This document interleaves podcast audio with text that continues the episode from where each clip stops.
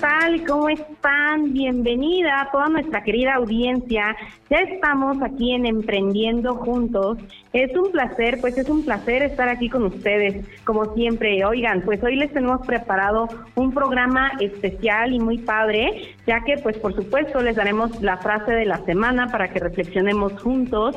También hablaremos sobre las noticias emprendedoras. Estaremos hablando sobre el libro, el libro El viaje de siete pasos para diseñar una vida con propósito, que recordemos que este ya es nuevo libro del mes.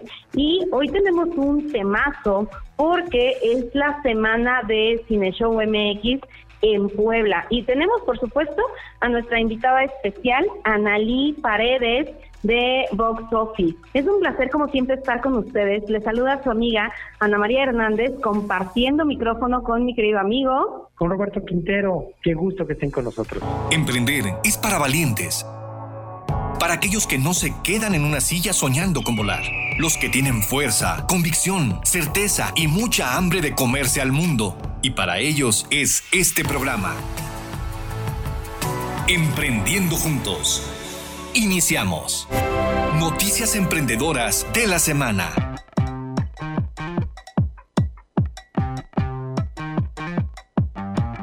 Pues bueno amigos, amigas, vamos a comenzar, vamos a comenzar con estos temas para que puedan pues aprender y que aprendamos juntos y que también emprendamos juntos.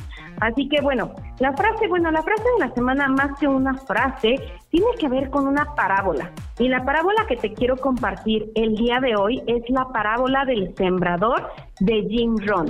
Esta parábola tiene que ver con cómo una persona de éxito es un sembrador profesional.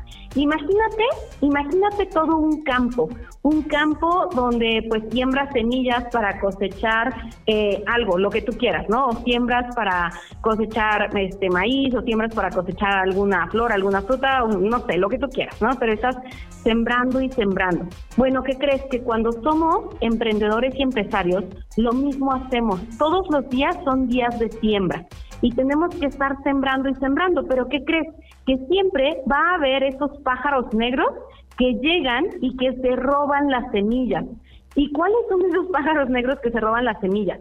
Tú invitas a alguien a un evento, por ejemplo, tienes un evento empresarial y te confirma y a la mera hora no llega y te dijo, perdón, no pude ir porque tuve que llevar a arreglar mi auto, perdón, no pude ir porque tú me pasó tal cosa, eh, y cuestiones así, ¿no? Que de repente tienen hasta menos peso y que si las personas asistieran a esa conferencia o a ese evento o pues a, a, lo que tú les estabas invitando, pues hubieran obtenido un resultado para, bueno, más bien información valiosa para poder crecer más, ¿sale? Entonces, en la vida nos debemos considerar como sembradores profesionales, porque mientras más estemos sembrando, más posibilidades vamos a tener de llegar a esa tierra fértil que nos lleve al resultado que estamos buscando.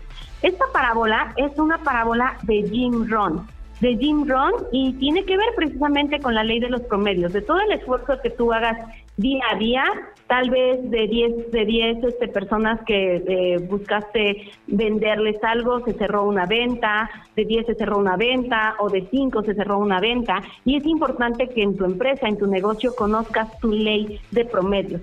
¿Cuántas personas tienes que prospectar para que se cierre? Eh, ¿A cuántas personas tienes que visitar? ¿A cuánta gente, audiencia tienes que llegar para que realmente te quedes con esa tierra fértil que te llegue al resultado? ¿Qué te parece esta parábola, Roberto?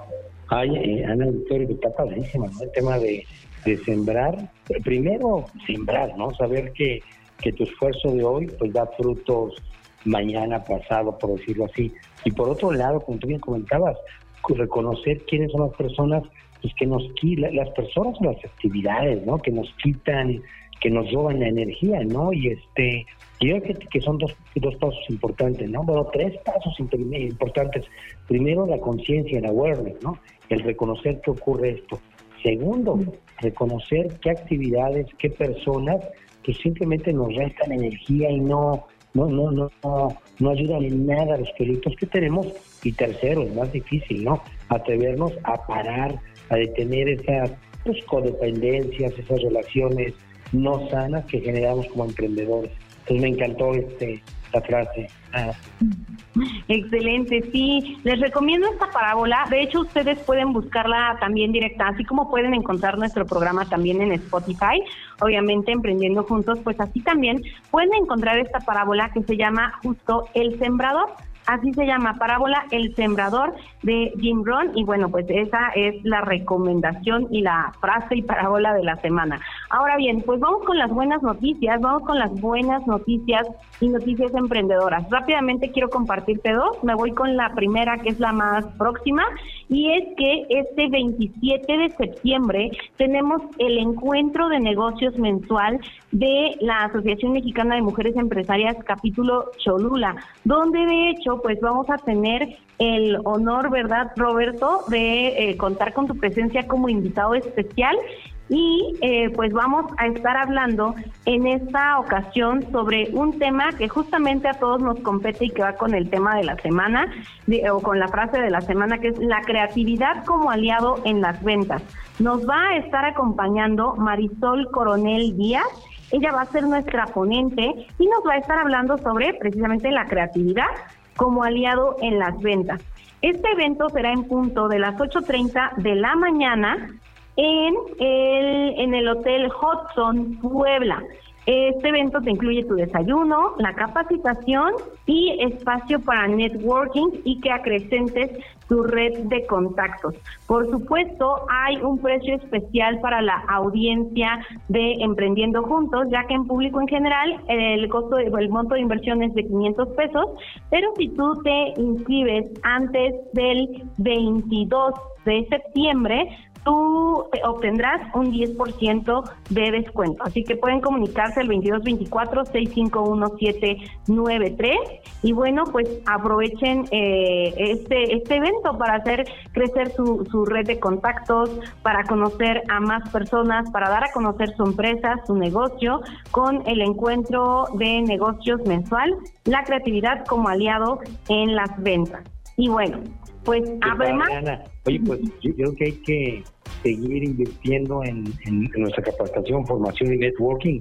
Y es una gran oportunidad, ¿no? De estar acercándonos a los eventos que hacen las asociaciones, como, como lo comentas tú. Sí, sí, sí, sí, totalmente, totalmente. Fíjate que como empresarios, pues como emprendedores, por supuesto, tenemos que estar conscientes que, que es importante invertir en nuestra red de contactos. Justo hoy en la mañana platicaba con una amiga y le decía, mira, la verdad es que yo estoy consciente que si tú quieres hacer crecer tu negocio, te tienes que invertir. E invertir no solamente al negocio o temas de publicidad o a lo que tradicionalmente se habla, tienes que invertir en tus relaciones, ¿no? O sea, a mí, yo desde los 17 años que estaba en la prepa tech, que empecé a asistir a networking, networking y justamente fue lo que me llevó a tener una gran red de contactos al día de hoy, fue lo que me llevó a conocer eh, todo el ambiente emprendedor y empresarial de Puebla y pues ahora ya no solamente de Puebla, sino que también de otros estados. Así que 100% es recomendable que eh, inviertan, que inviertan en su, en su red de contactos y sigan dando a conocer su empresa o negocio. Y bueno, hablando precisamente de crecer, Hablando precisamente de crecer, pues continuamos también con las noticias sobre que pues México, México por ahí dice, ¿no? Que anda suertudo con el crecimiento económico y que se prevé que, que podamos pues crecer de cierto modo eh, a, la par o, incluso más que Estados Unidos. ¿Tú crees que, cómo ves este tema? ¿Crees que eso sea este pues realista, posible o cómo, cómo ves el panorama, Roberto? Gracias, Ana. Fíjate, fíjate que es uno de los temas que tratamos ayer aquí en el Cine Show y sí, hablan del México Moment nuevamente y creo que lo vamos a abordar este, a profundidad en, más adelante en el programa, pero creo que sí, hay que ser muy optimistas este y seguramente vienen buenos tiempos para México a pesar de todo. Sí, totalmente, totalmente. Así que justo ahorita va a tener que ver bastante también con los temas de cine show y demás y más cosas que vienen. Así que, amigas, amigos, vámonos a un corte y regresamos con ustedes. Si sientes que no has dado tu máximo y no has quemado todas tus cartas, no te despegues. Regresamos con Emprendiendo Juntos. Queremos conocer tus opiniones. Llama al 222-273-3301 y 02. Sigamos emprendiendo juntos. El libro del mes.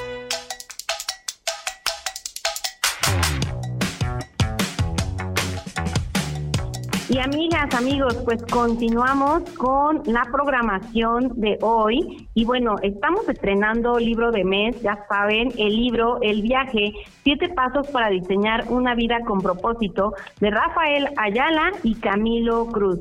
Así que pues vamos a escuchar a nuestro querido Roberto Quintero para que nos platique de este libro.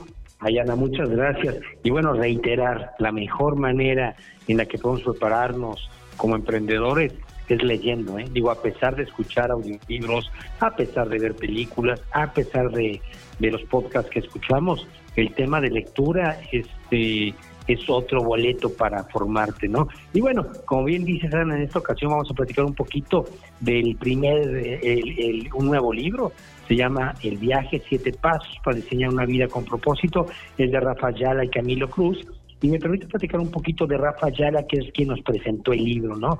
Él es experto en transformación humana y empresarial, eh, conferencista del año 2013 por Latin American Quality Institute y la nominación al premio Emmy en los Estados Unidos por sus cápsulas de televisión. Fíjate que muy interesante, él se dedica a capacitar a empresarios hispanos que están en los Estados Unidos. Eh, también ha sido Rafa, Rafa conductor y productor de escena en español, de Mundo Fox, Univisión, Telemundo, Televisa, este y otros programas. Y además, fíjate que lanzó eh, en tele Potencial Humano, este, y los libros que ha hecho son Cambia tus hábitos, Cambia tu vida, Vivir sin temor a caer, El viaje, y bueno, tiene un bestseller que se llama Sanando las heridas del alma, que es como muy similar al libro que recientemente terminamos, ¿no? Eh, por lo menos en el tema del libro de Marcelo Ritter. Y bueno, Estela, no sé si te parezca, pasamos a platicar un poquito, nada más los siete pasos, no vamos a profundizar, pero para entender qué vamos a ver en cada uno de ellos, ¿va? Pues comentaríamos, el primer paso eh, que nos marca Rafa es define el destino y el propósito de tu viaje. Y Rafa insiste mucho que todo empresario, todo emprendedor debemos de tener propósito. O sea, además de la misión, de la misión, de los valores, etcétera. El tener propósito, pues te da sentido de vida como emprendedor y él nos pide en el primer capítulo que lo definamos, ¿no? Eh, el segundo tiene que ver con identificar los valores que regirán este viaje, es decir, ¿se vale todo en este viaje que se llama vida? Pues no, ¿no? Hay valores que no debemos de corromper y hay que definirlos, anotarlos y además entenderlos y pasarlos a conductas, no sé, Pensemos en justicia. Bueno, es un valor buenísimo. Ok, ¿cómo vivimos la justicia en la empresa con tus socios, con tus proveedores, con tus colaboradores, incluso hasta con tu familia, ¿no? Es decir, conductas deseadas que van a ayudarnos a, a construir el valor. El siguiente es diseña tu plan de viaje, es decir, haz tu plan de negocios personal. ¿Cómo vas a alcanzar ese destino? Pues protegiendo, cuidando, respetando los, los valores. Eh, el cuarto, el cuarto capítulo dice que hay que asegurarnos de viajar ligero de equipaje y es un tema bien interesante que tiene que ver con, pues con dejar ir, ¿no? Eh, la, reitero, la vida es un viaje corto y todo lo que nos eh, hagamos este en, en, el tema en el tema digamos de activos pues está bien, pero no nos llevamos absolutamente nada, ¿no? Eh, el quinto punto, aprendamos a disfrutar el recorrido, es decir, busquemos propósito, pero hay que pasarla bien, hay que hacer las cosas bien, pero también pasarla bien, por supuesto. Y el sexto tiene que ver con actuar y empezar significa la mitad del camino, es decir, eh, tenemos una frase en México, ¿no? Que dice, eh, el, el, primer paso te lleva a Roma, ¿no? Entonces, hay que iniciar el camino más largo a que tengas a otro continente, a otro país, a crecer tu empresa, empieza con actuar y empezar. Entonces no dudes en empezar. Y finalmente el último, el último paso que nos comenta Rafa en este libro es verifica frecuentemente que vas en la dirección correcta. Y eso es muy común, creo que nos pasaría, ¿no? Si no traemos mapa, Waze o señalización, sería muy fácil que cuando vamos manejando pues nos perdamos y de repente llegamos a otro lado. Lo mismo pasa en la vida empresarial emprendedora. Frecuentemente tenemos que estar revisando que vamos en el camino correcto, que estamos respetando los valores que acordamos. Y bueno, esos son los siete pasos que estaremos tratando con, con el libro, reitero, de, un buen amigo, este de Rafael, eh, Rafael Ayala y de Camilo Cruz, que se llama El viaje. Siete pasos para diseñar una vida con propósito. Bueno, Ana, si te parece, si les parece auditorio, pues ahora pasemos a nuestro tema, nuestro tema de la semana, que tiene que ver precisamente con el Cine Show. Y les platico un poquito. El Cine Show es un evento que reúne al cine independiente. Eh, lo hacemos desde hace cuestión de 10 años, 11 años, aunque solamente ha habido cuatro ediciones, tres de ellas en la ciudad de Puebla. Y precisamente este año 2023 estamos muy contentos de que se logró nuevamente que el Cine Show pues viniera, viniera a Puebla. Eh, me gustaría platicarles un poquito cómo está mapeada la cadena de valor de, un, de la industria del cine para que de esa manera lo utilicen como ejemplo para siempre mapear tu cadena de valor en la industria en la que estás. Pero bueno, realmente lo que, lo que ocurre en, la, en, la, en el cine es que tenemos, digamos, dos partes importantes. Uno es la producción y la distribución y otro es la exhibición. La producción, pues es la gente que hace las películas, ¿no? Los cineastas, eh, los, los estudios como Warner, como Disney, como Lionsgate, pero también está la siguiente parte que son las distribuidoras, es decir, quien toma la película y la lleva a la cadena, a la última cadena, que son los cines, somos los cines, los exhibidores, que somos los contacto con el público. Si lo entendemos así, el productor solamente hace negocio business to business, ¿no? El, distribuidor es business to business, B2B, y nosotros los cines, los exhibidores, somos business to customer. Entonces es una cadena de, valor interesante. Podríamos verla ejemplificada pues, en los carros, ¿no?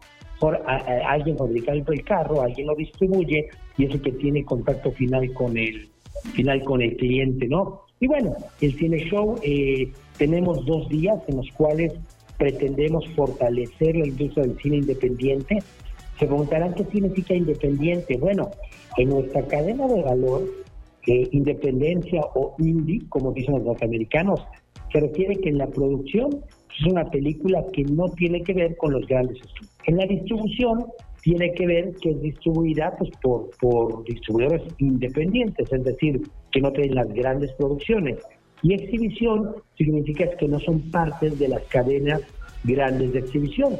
Eh, es un ejemplo, en México tenemos 400 salas de cine independiente que complementan, hacen equipo perfectamente con las cadenas de cine que, que, ya, que ya tenemos en México, que ya existen. ¿Y qué hacemos en el Cine Show cada año?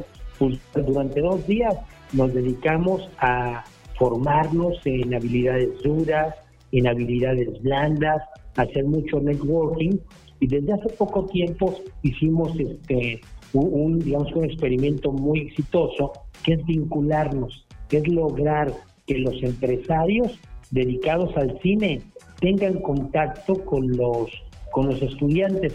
Entonces es un evento muy bonito porque somos 700 personas, somos como 250 empresarios, pero el resto, 350, a veces 400, 450, son estudiantes de últimos semestres de cine. Y de esa manera aprendemos mutuamente. Los empresarios nos nutrimos de la juventud, de la visión nueva de los estudiantes y los estudiantes también pues pueden absorber alguna experiencia y pueden lograr generar un networking bien, bien atractivo con, con nosotros, con, con los empresarios. En esta ocasión hemos tenido eh, invitados de lujo, Tuvimos a Luis Vargas de Comscore platicándonos toda la data de industria. Nos quedó ayer claro que el mexicano, por alguna razón, lo que más vemos es animación y terror. Son los dos géneros que más, más del mexicano vemos en promedio. Eh, tuvimos también a Tabata Vilar. Tabata Vilar es la directora nacional de Canacine y vino a platicarnos un poquito del tema, cómo las leyes, los fideicomisos, los fondos están para incentivar y para ayudar a, nuestra industria. Eh, estuvo también eh, platicando con nosotros Mineko Mori, no sé si recuerden la película eh, Lady Rancho, una película muy buena, muy simpática, muy exitosa. Y bueno, Mineko Mori, productora, gran mujer emprendedora, nos vino a platicar el reto de, de, hacer, de hacer cine para, para ella. Estuvo Alejandro Valdés y Laura Cortés de Innovarte platicando cómo incluso las industrias creativas deben de tener una visión empresarial. Es decir, por muy creativo, romántico que son esos proyectos, me incluyo, debe haber un business plan, debe haber proyecciones financieras, debe haber un costeo, debe haber unit economics, sin importar si somos pintores, escritores o cineastas, ¿no? Y bueno, también estuvo con nosotros eh, Begoña, de parte de UCEM, platicándonos del humanismo en las industrias creativas, cómo a partir de los creadores, pintores, escritores, este, cineastas, podemos fortalecer el humanismo, podemos poner a la persona en el origen, en el centro de todo el emprendimiento que estamos, que estamos generando, que estamos haciendo.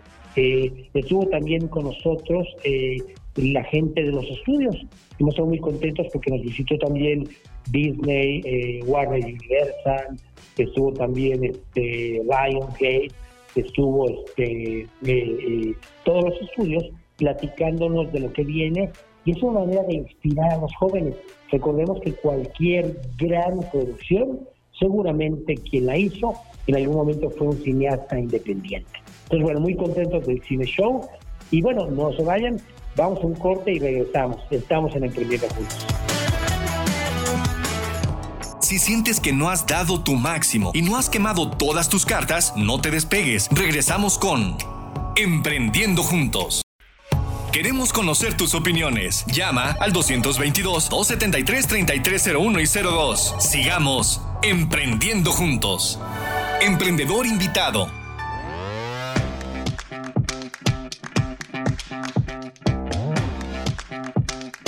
Amigas y amigos, pues ya estamos de regreso y que creen que ya está con nosotros nuestra invitada especial. Ella es Analí Paredes de Box Office. Y ojo, este programa justo por cosa, porque tiene un toque auténtico, porque esta entrevista se está realizando en el marco, en el marco de Cine Show MX en Puebla. Así que pues Analí, súper bienvenida. Por favor, cuéntanos en dos minutos quién eres. Muchísimas gracias. Hola a todos. Pues yo soy Analí, tengo 26 años, soy de aquí de Puebla y estoy trabajando, como ya comentaba Ana, desde hace año y medio en Box Office Company. Este, en general, pues eh, estoy aquí en, en Cine Show aprendiendo un poco más de la industria del cine y del entretenimiento, que es que está enfocada a la empresa. Y pues en, como persona estoy aquí desarrollándome y, creciendo un poco en el ámbito laboral en estos últimos meses. Wow, excelente, excelente Analia. Oye, qué padre que estés ahí en, en, Cine Show. Oye, cuéntanos un poquito, eh, ¿cuál es tu placer culposo? ¿Perdón? ¿Cuál es tu placer culposo? eh, pues la verdad es que me gusta mucho correr y justo ahorita estoy entrenando para mi primer maratón. Diría que, o sea, a veces la pienso y digo, wow, ¿qué estoy haciendo?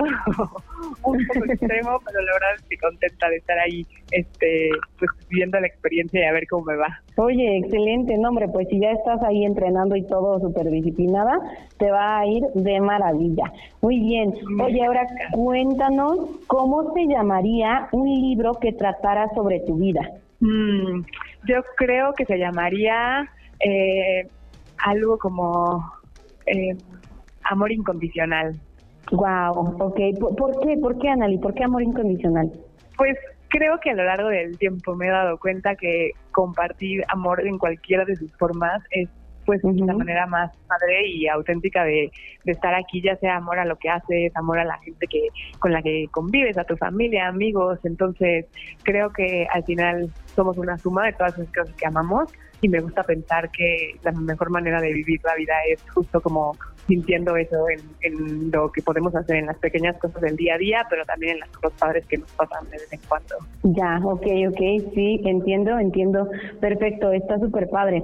Oye, ahora, ¿con qué personaje de la historia te hubiera gustado tomarte una foto, Analí? Una foto, tal vez... Eh, yo creo que con Einstein puede ser. Wow, ajá pues sí, como que me gusta un poco esa, toda la parte como de la ciencia también y entonces estaría padre. ok, ok, súper. Sí, la verdad es que sí, bastante, bastante. Y con toda la historia que trae y todo. Oye, eh, Analí, otra pregunta. ¿Qué significa tu familia para ti? Wow, pues la verdad es que soy una persona bastante cercana a mi familia y creo que en general eh, son como ese lugar seguro o esa base en la que sé que puedo llegar a como que recargar pilas, a desahogarme, lo que sea. Entonces creo que justo es eso, como mi fuerte, donde sé que puedo resguardarme y como que salir de ahí con la energía necesaria para seguir afrontando la vida y los retos que hay. Wow, qué padre definición, o sea, es como tu lugar seguro. Sí, justo. me, me encantó tu definición, Adalí. Muy bien. Gracias. Oye, oye, ¿quién ha sido clave en tu desarrollo profesional? Pues la verdad es que eh, creo que, pues en primera, o sea, primero mis papás creo que me han motivado muchísimo a, a como perseguir mis sueños y como que han estado ahí cuando he dudado de algunas oportunidades que se me han presentado y como que siempre justo, como digo, escuchándome y apoyándome y más en el, en el último año y medio la verdad es que mi jefa directa ha, siento que ha sido muy importante en la empresa en la que estoy. Hay muchas mujeres liderando las posiciones y creo que eso también ha servido mucho como para motivarme y demostrarme que como que en la empresa las oportunidades son muy iguales y como que siempre te motivan a, seguir impulsándose y creciendo para, para poder ir más lejos. Oye, eso está muy, muy bien. Sí. Ok, ok, muy bien, perfecto. Ahora, oye, ¿eres más de vino o de cerveza? ¿Qué te gusta más? Cuéntanos. Mm, yo creo que el vino. ok, ok, el vino. Ajá. Eh, eh, ¿Y te gusta más este cuál? O sea, tinto, el blanco, creo. Pues, no ah, creo que el tinto me esté muy fuerte, a menos que estuviera preparado o algo así, pero si no el blanco. Ah, ok, ok, súper bien, súper bien, ok. Y ahora, esta, esta pregunta me gusta. Este, ¿Eres más de tenis o de zapatos? No, tenis. ok. Si puedo evitar los zapatos o los tacones el resto de mi vida, mejor. mejor. ok, ok. Muy bien, muy bien. Oye, ¿y, ¿y qué hobbies tienes? ¿Qué es lo que más te gusta hacer, disfrutas hacer? Pues como te decía, creo que ejercicio en general me gusta hacer mucho y creo que en la familia igual como que siempre ha habido eh, pues un impulso. Mis papás son muy deportistas y en general como que siempre han motivado esa parte.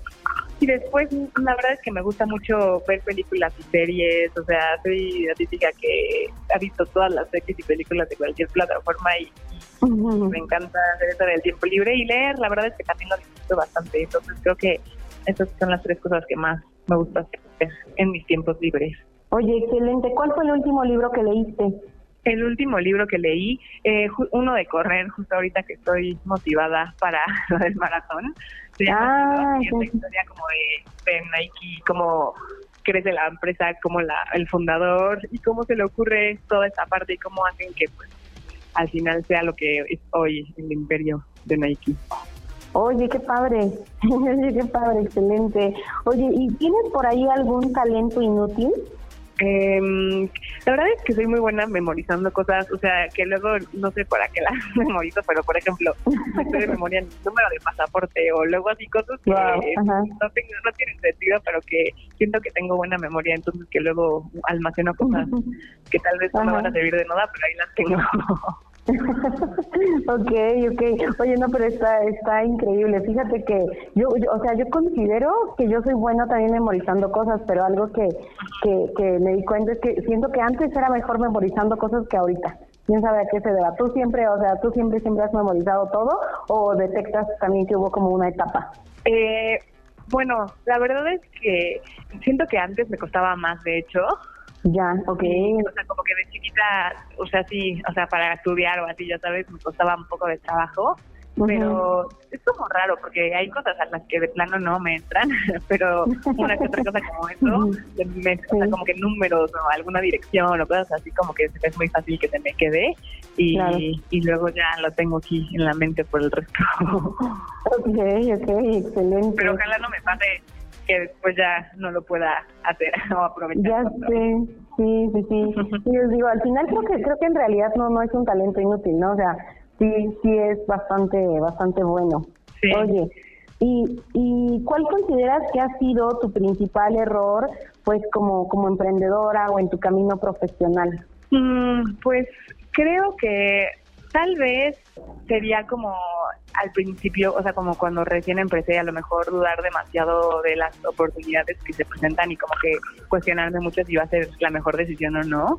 Digo, sé que al final es normal que cuando hay como decisiones grandes o difíciles, como que nos cueste trabajo confiar en que la decisión que tomamos es la mejor, pero creo que yo diría que a veces, justo como con ese miedo, tal vez te puedes perder oportunidades buenas y, o sea, por un poco como decir, no, o sea, por no arriesgarte tanto, no dar ese tipo Entonces, tal vez diría que ese, pero que con el tiempo he intentado que como que eso no sea algo que limite mhm Ok, sí, sí, sí. Oye, sí, totalmente, totalmente justo. Creo que cuando vamos a tomar alguna decisión, pues es importante, es normal tener dudas, es normal tener hasta ciertos miedos, pero porque creo que nos llevan hacia una zona incómoda. Y cuando estás en una zona incómoda, entras en, en, crecimiento, ¿no?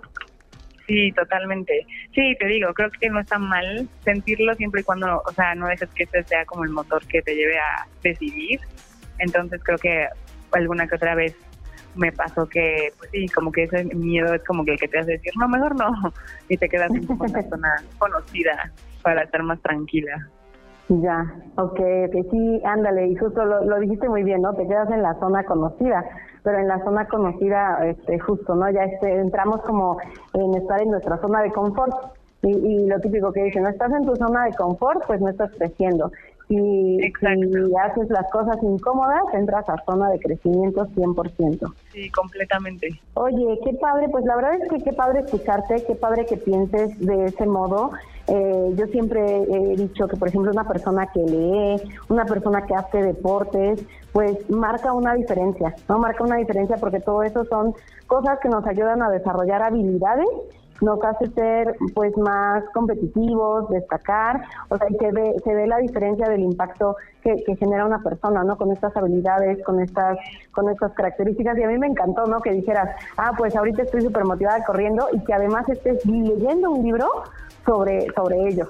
Sí, sí, la verdad es que como dices, sí creo que también ayuda, bueno, al menos a mí me ha ayudado mucho como esa parte de desconectarte un poco del trabajo. Hay veces, o antes me pasaba igual cuando estudiaba, es como a veces como que siento que estás preocupado y, estresado y este tipo de breaks te ayudan como a despejarte, a ver las cosas de otra forma y como que a, conectar en otras partes de ti para que pues a lo mejor si hay problemas en el trabajo o lo que sea, mínimo sea como un, un ratito que tienes contigo y para pensar en otras cosas y, y sentirte como más motivado acabando, ya sabes. Sí, totalmente, totalmente. Muy bien. Oigan, pues amigos, amigas, vámonos a un corte y regresamos con Analí para seguir platicando. Si sientes que no has dado tu máximo y no has quemado todas tus cartas, no te despegues. Regresamos con Emprendiendo Juntos. Queremos conocer tus opiniones. Llama al 222-273-3301 y 02. Sigamos emprendiendo juntos. Ya estamos de regreso en el programa Emprendiendo Juntos. Qué bueno que tienen con nosotros. Y estamos entrevistando a Analí Paredes de, de la empresa Box Office. Y bueno, Analí, platícanos, eh, sabemos que eres muy joven. ¿Qué tan retador es para una recién egresada o no tan recién? Pero ¿qué tan retador es decidir dónde vas a trabajar? ¿Qué factores, qué elementos tomas en cuenta para esa, esa decisión? Hola Roberto. Sí, la verdad es que creo que en su momento sí sí tomó bastante tiempo y como estrés un poco el, tomar esa decisión. Creo que al final pues los factores son muy personales y han de variar muchísimo de persona en persona, pero para mí la verdad es que lo principal y lo que más estaba buscando era un trabajo donde pudiera tener áreas de oportunidad y crecimiento y, donde hubiera también un poco un balance del estilo de vida que, que estaba buscando. Entonces, creo que esos fueron los factores principales que en su momento me hicieron tomar la decisión de estar en el trabajo en el que estoy. Y la verdad es que agradezco mucho la oportunidad en la, en la empresa en donde tienes tus responsabilidades y tu trabajo, pero también se preocupan mucho como por tu bienestar personal y porque tengas ese ese equilibrio entre los dos para mientras mejor estés como persona yo creo mejor te desempeñas en el trabajo entonces creo que es clave Qué padre, Annalí. Oye, fíjate que una frase que siempre tenemos como aquí en el programa es que lo que uno estudia no debe determinar a lo que te vas a dedicar. Es decir, ya lo decimos mucho, ¿no? Ser médico y tener una cadena de restaurantes es éxito.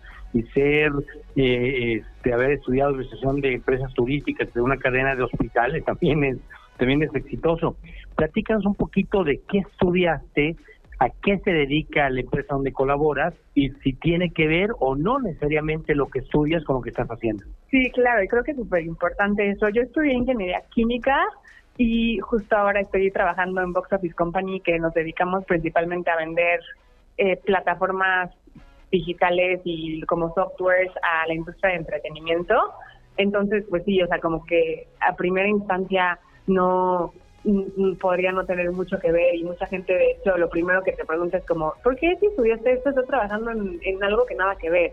Y creo que justo lo que dices, al final creo que cuando entramos a una carrera más allá de los conocimientos técnicos o la parte como más, pues sí, enfocada a la, a la carrera que, que te brinda es como herramientas de habilidades de conectar con gente y como de emprendimiento, liderazgo y todo eso. Entonces, aunque mi carrera y el trabajo actual no están ligados, sí creo que muchas de las cosas que aprendí en la universidad, como es trabajar pues bajo presión, en equipo, este ser líder y eso, ayudan a que me pueda desempeñar mucho mejor en el puesto en el que estoy, aunque no esté directamente relacionado en la parte más técnica.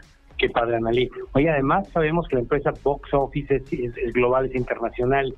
¿Qué tan retador ha sido para ti trabajar en una empresa que no necesariamente es mexicana? Y fíjate que un tema que comentamos mucho aquí es la importancia del dominio del idioma inglés. O sea, ¿qué tanto jugó tu dominio del inglés para participar, para colaborar en una empresa que no es mexicana? Sí, la verdad es que, como dices, creo que si tienen la oportunidad de aprender inglés y manejar ese idioma como un segundo idioma, ayuda mucho, te abre varias puertas en el ámbito laboral creo que yo cuando justo entré a la empresa, eh, como dices, no es, no es mexicana, entonces la mayoría de la gente con la que trabajo e interactúo es de otras partes del mundo y, y pues el poder hablar inglés y desarrollarse, la verdad es que sí ha ayudado mucho a que esté en el, en el puesto en el que estoy.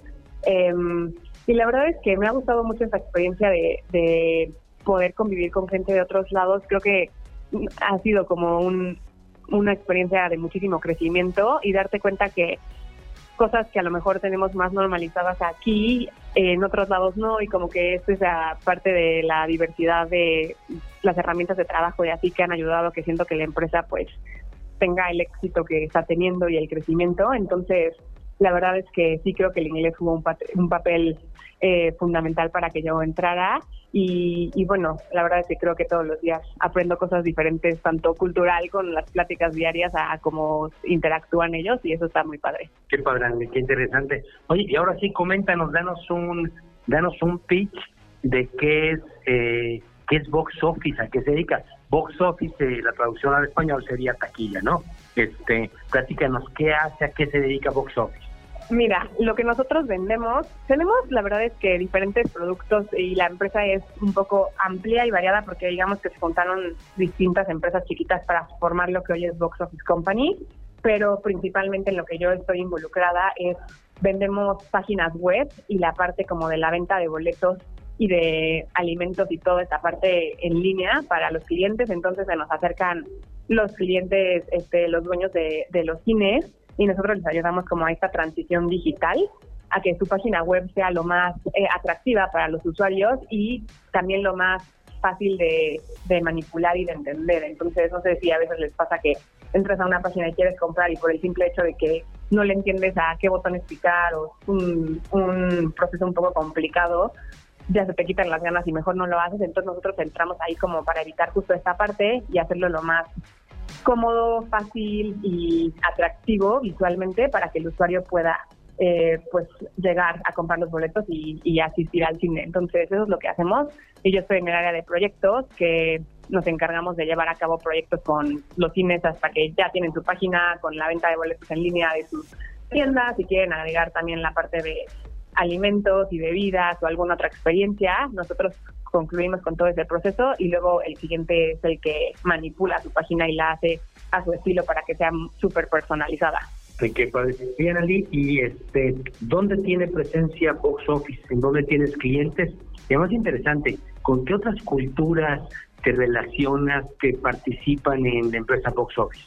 Sí, mira, eh, las, o sea, los headquarters están en Los Ángeles y en donde más presencia tenemos ahorita es en Los Ángeles y en Escocia. Entonces ahí es donde están la mayor cantidad, de todo Estados Unidos, perdón, y Escocia, es donde está la mayor cantidad de los clientes que manejamos ahorita. Yo me enfoco en Estados Unidos casi y este y bueno los demás del equipo por la por el el uso horario y todo eso es más fácil que los de Europa se encarguen de allá y en, el, en la empresa la verdad es que hay de todos todos lados estamos aquí en México de Estados Unidos hay en Francia en Alemania en Escocia hay unos hasta ahorita en partes como de Arabia Saudita entonces como que la empresa ha ido escogiendo puntos estratégicos para poner una oficina un poco chiquita y luego ir creciendo poco a poco. Y bueno, la idea es que en México vaya creciendo un poco también el equipo, eh, que aquí se va a centrar como toda la el, grupo para que vayamos creciendo en Latinoamérica y pues el objetivo sería que en, en unos años podamos tener presencia también aquí en México con algunos clientes y ayudarles a, a tener sus plataformas con nosotros. qué padre historia, además qué interesante conocer de, de, empresas globales, ¿no? una mexicana trabajando para una compañía con base en Estados Unidos y que vende sobre todo en Estados Unidos e Irlanda, o sea, súper global. Bien, Ali, y antes de despedirnos, eh, ¿qué consejo le darías? Yo sé que es que es retador a una egresada, una egresada, el encontrar trabajo. Darles un consejo a un recién egresado de cuánto tiempo tiene que esperar, cómo buscar el trabajo que, está deseando. Yo creo que lo primero que diría es ser pacientes. Creo que a mí me pasó y, sé que a gente cercana le pasa que te gradúas y quieres que al otro día ya tener trabajo y, justo ahora y más en los tiempos en los que nos estamos graduando, bueno, de que después de pandemia y como que toda esta parte de darle chance a, que el mundo regrese un poco a al crecimiento que y a la movilidad que había. Entonces creo que la primera es ser súper pacientes y no tomarnos las cosas tan personal. Creo que a veces cuando nos rechazan o cuando no, no, no nos aceptan en algún proceso creemos que tiene que ver con nosotros, pero la realidad es que hay trabajo para todos y si no nos aceptaron en ese es como entender que no era nuestro lugar ahí. Entonces yo diría que esos serían los dos consejos, de aplicar a lugares donde realmente sí te veas y no solamente como en esta desesperación de decir ya donde sea, pero que realmente te llame la atención aunque tome más tiempo y luego que cualquier rechazo no lo tomemos personal y lo veamos como una oportunidad más. Y así como nosotros en su momento también rechazaremos empresas o, ofertas porque no son lo que nosotros buscamos, pero no va a ser tampoco nada personal, simplemente que pues no es lo que está tan alineado, pues así entender que va a haber puestos donde tal vez no, no serán nuestras habilidades las que estaban buscando o hay tantas, tantos postulantes que tienen que elegir solo a uno y aunque haya 10 que tengan lo que están buscando, pues no hay tantas vacantes, entonces creo que ser paciente es súper clave y, confiar en que cuando llegue el puesto, o sea, el puesto que, que sea para ti lo va a hacer y que vas a poder crecer y aprender muchísimo ahí. Ah, pues muchísimas gracias, qué padre consejos y me queda claro, ¿no? Uno, lo que estudiamos no determina que me voy a dedicar. Dos, paciencia al, al decidir o al esperar el primer puesto. Siguiente, no tomarlo personal, ¿no? Finalmente no tomar este personal proyecto. Y bueno, Analí, muchísimas gracias. De verdad, qué gusto que estés con nosotros. Y bueno, nos vamos a escuchar nuevamente la próxima semana en Emprendiendo Juntos. Analí, muchas gracias. Gracias a ti. Hasta luego.